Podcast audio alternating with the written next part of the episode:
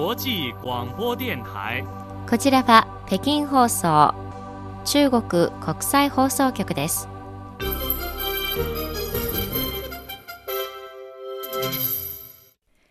ではニュースをお伝えします。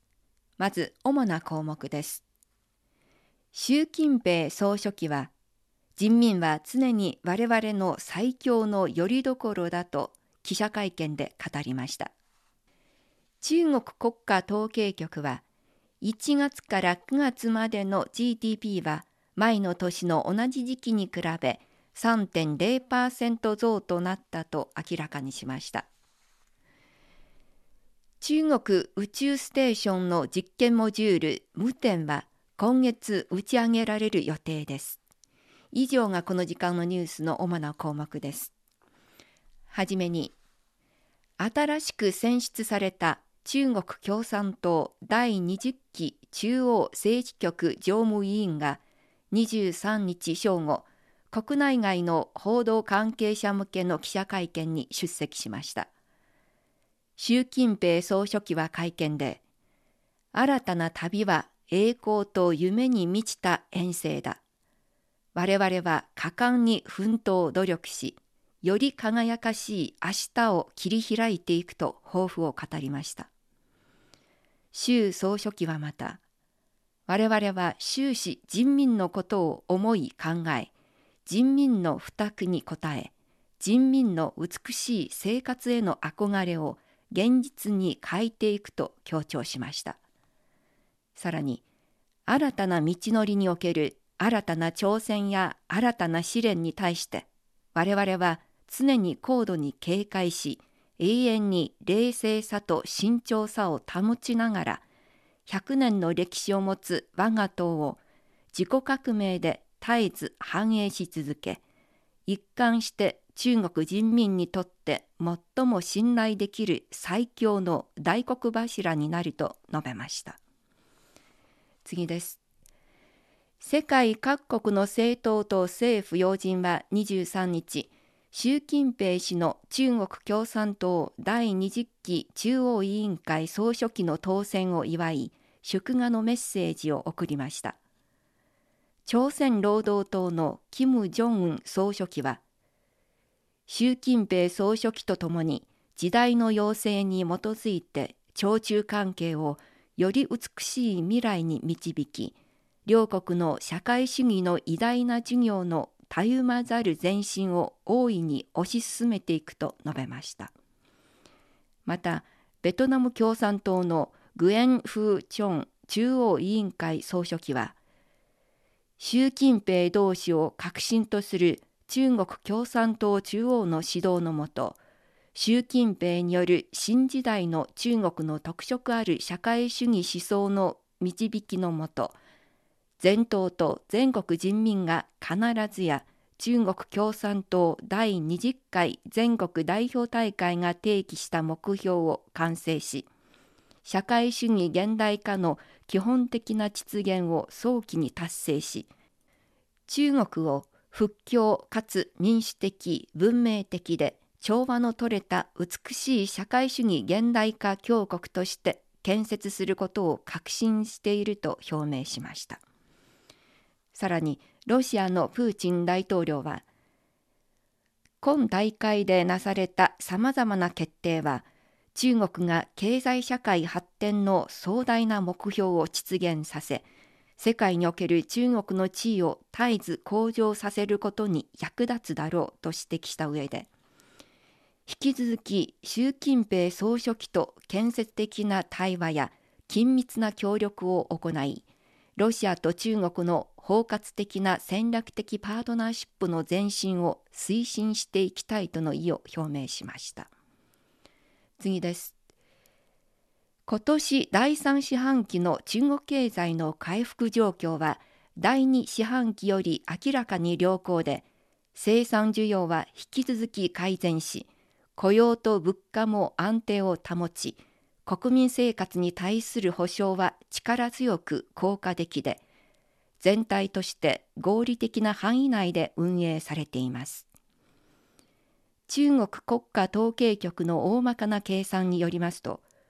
今年1月から9月までの GDP 国内総生産は日本円にしておよそ1785兆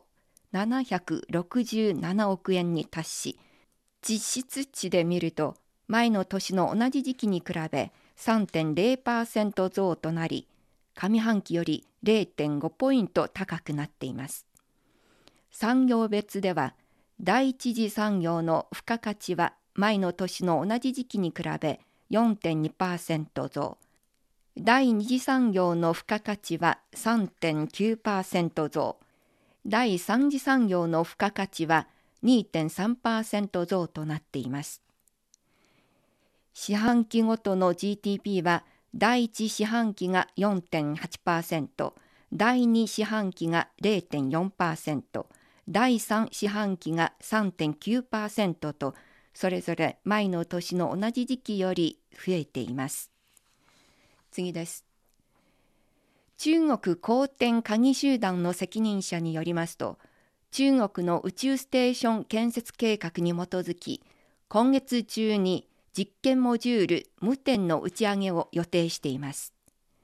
現在、プロジェクトの各システムは各種テストの準備作業を展開しており、中国の宇宙ステーション建設任務が予定通り完了することを確保しています。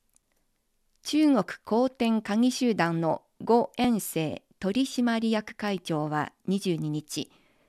今月末には実験モジュール無点が打ち上げられ、ドッキングを実施する条件が整うと見られている。また、今年末までに宇宙貨物船天舟5号と有人宇宙船神舟15号を打ち上げ、宇宙飛行士6人が同時に宇宙ステーションで作業することを実現すると明らかにしました。海南文昌衛星発射場ではここ数日、無点と天舟5号の打ち上げ任務を遂行するロケット2機とモジュール2機は、同時に各種関連テスト作業が行われているということです。こちらは北京放送中国国際放送局です。ただいま北京からニュースをお伝えしています。中央銀行の中国人民銀行によりますと、今年8月末現在、デジタル人民元の試験地区で累計取引件数は3億6000万件、金額は1000億4000万元、日本円にしておよそ2兆390億円に達したということです。